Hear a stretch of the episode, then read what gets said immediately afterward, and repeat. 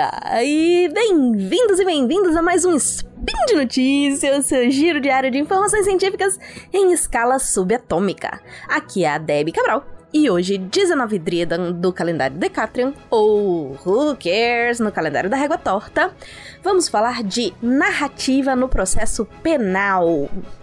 No programa de hoje, eu vou trazer para vocês só conteúdo muito relacionado ao meu trabalho no mestrado então, vamos lá, roda a vinheta. Xiu, xiu, xiu! Speed Notícias!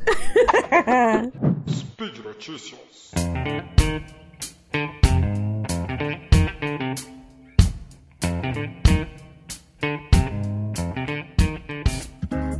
Em praticamente todas as etapas de um processo judicial, a gente tem elementos de narrativa desde o inquérito policial com as entrevistas dos acusados, barra suspeitos, vítima, testemunha, até a sentença.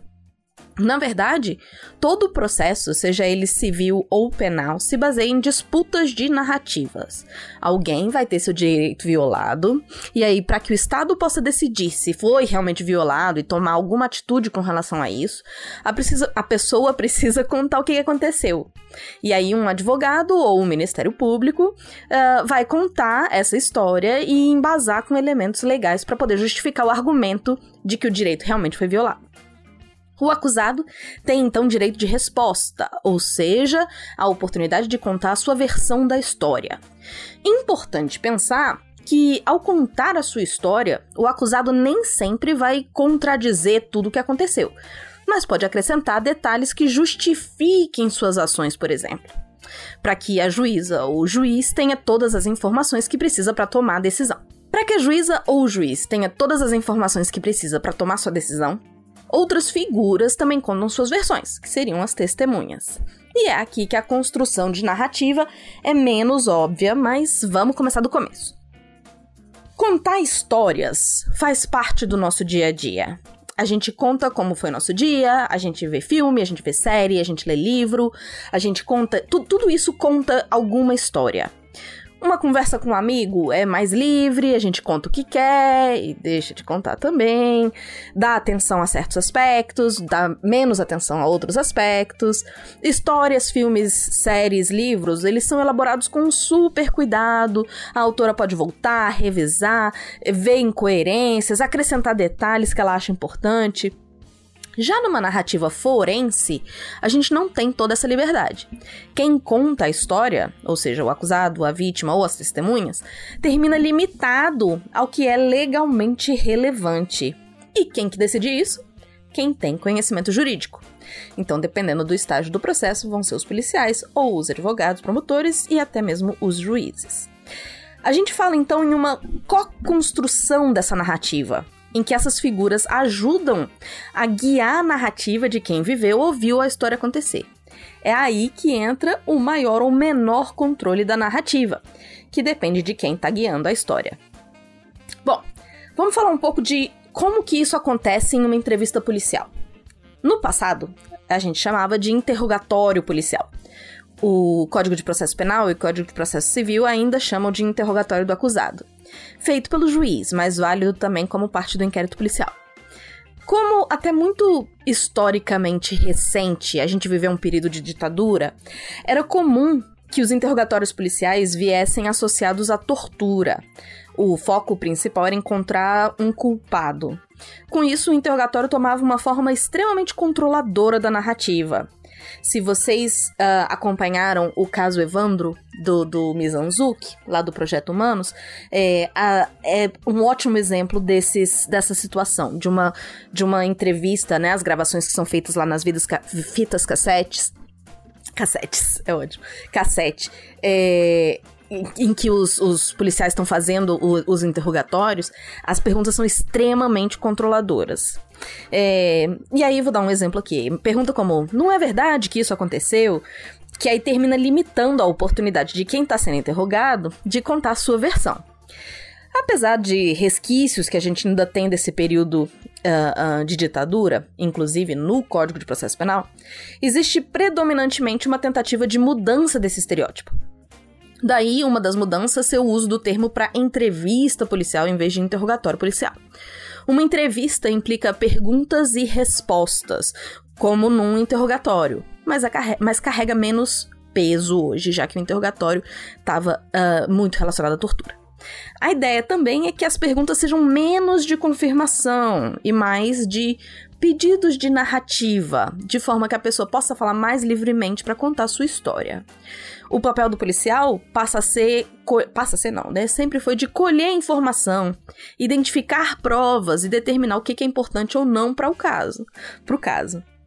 E aí é que entra um maior ou menor controle, quando eles vão usar é, evidências ou outros relatos para poder esclarecer, para poder confirmar, para poder pedir detalhes sobre certos pontos.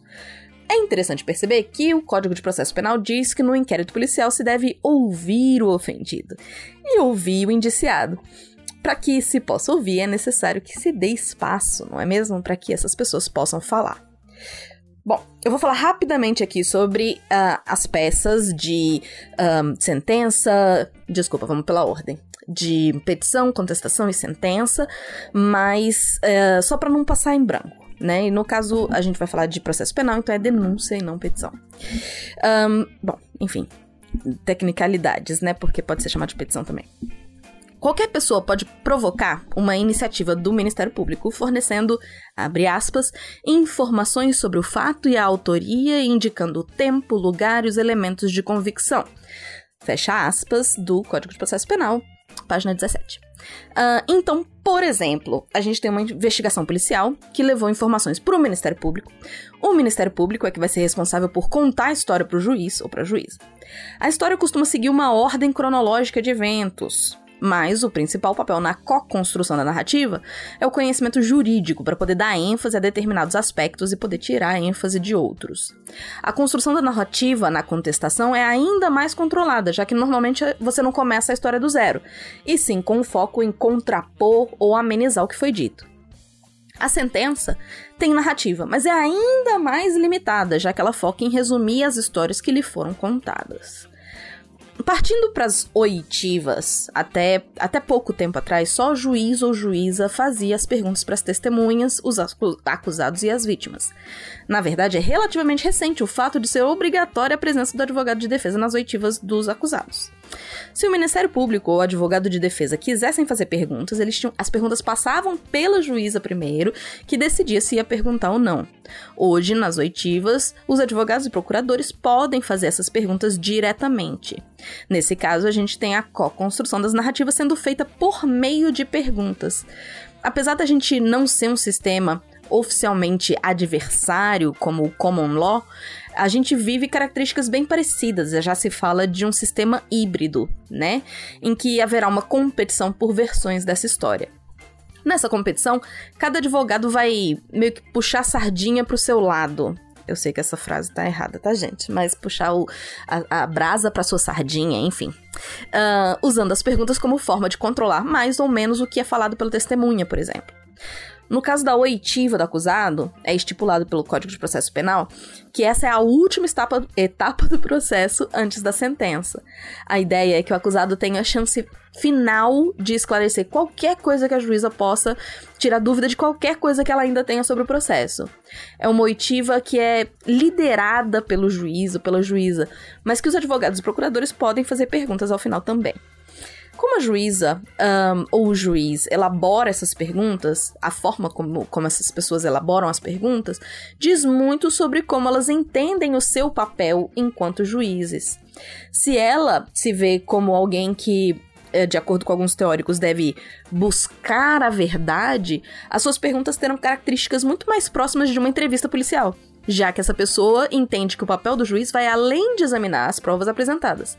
Outros teóricos, por exemplo, já vão dizer que o papel do juiz é ver se as evidências juntadas permitem concluir se aquelas acusações foram provadas ou não. Nesse caso, deve ser predominantemente usado a pergunta do tipo de confirmação ou esclarecimento, já que toda a informação necessária já foi exposta e esmiuçada no decorrer do processo. Há ainda quem entenda que alguns juízes são uh, têm características híbridas e usam um pouco das duas estratégias. Um, o tema de vítima e testemunha em situação de vulnerabilidade termina muito ligado à questão das oitivas e também a narrativas master, que são usadas quando o processo vai a plenário, com o júri principalmente. Quem são, na verdade, essas pessoas em situação de vulnerabilidade? Aqui no Reino Unido são consideradas pessoas em situação de vulnerabilidade crianças, pessoas que não possam responder pelos seus atos, ou como pessoas com déficit cognitivo.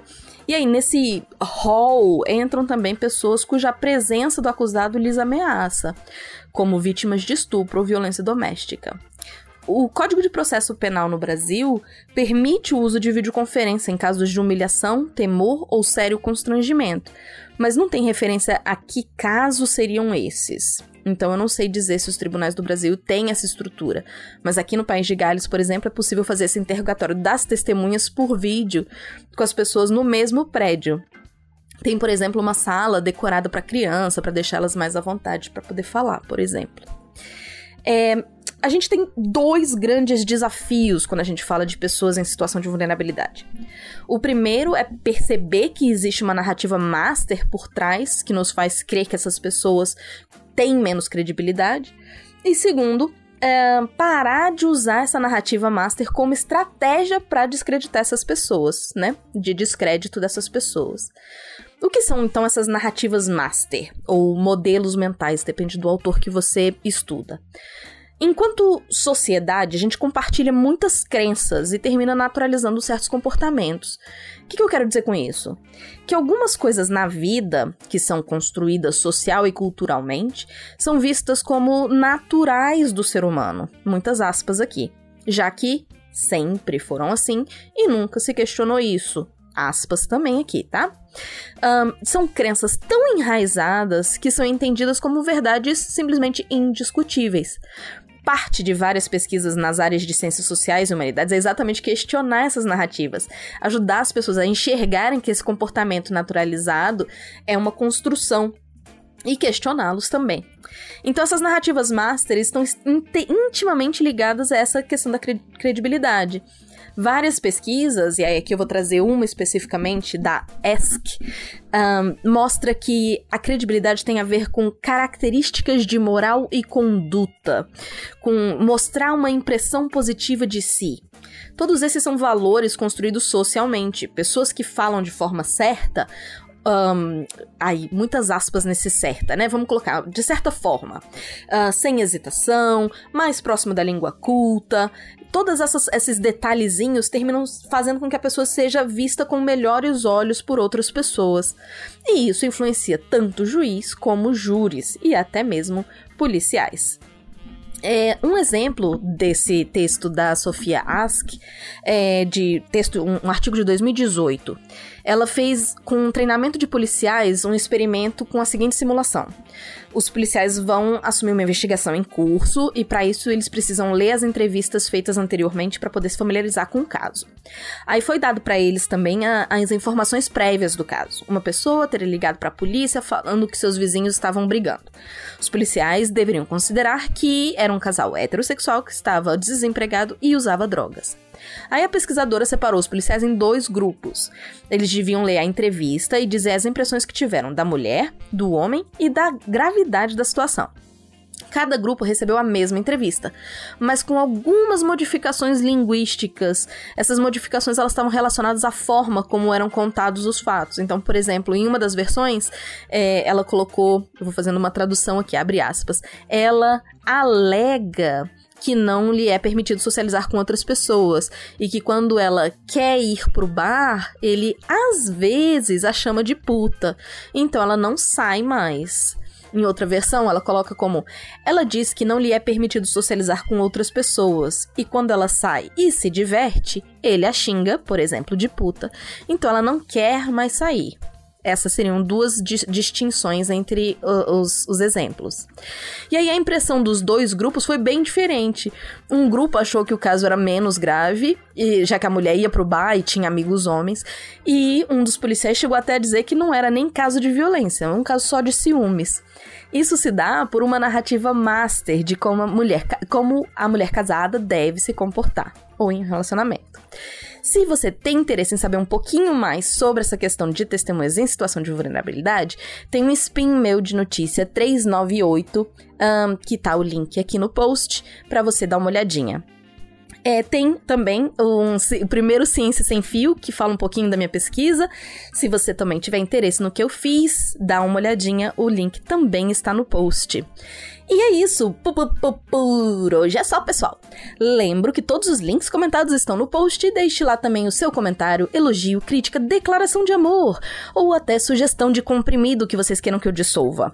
Lembrando ainda que esse podcast só é possível acontecer por conta do seu apoio no patronato do SciCast, no Patreon, no Padrim ou no PicPay. Um grande abraço apertado e até amanhã!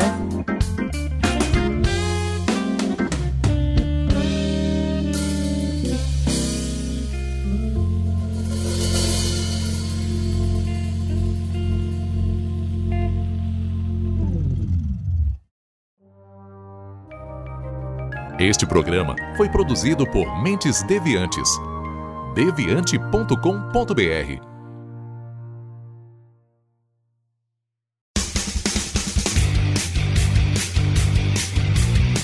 Cortes, edição de podcast.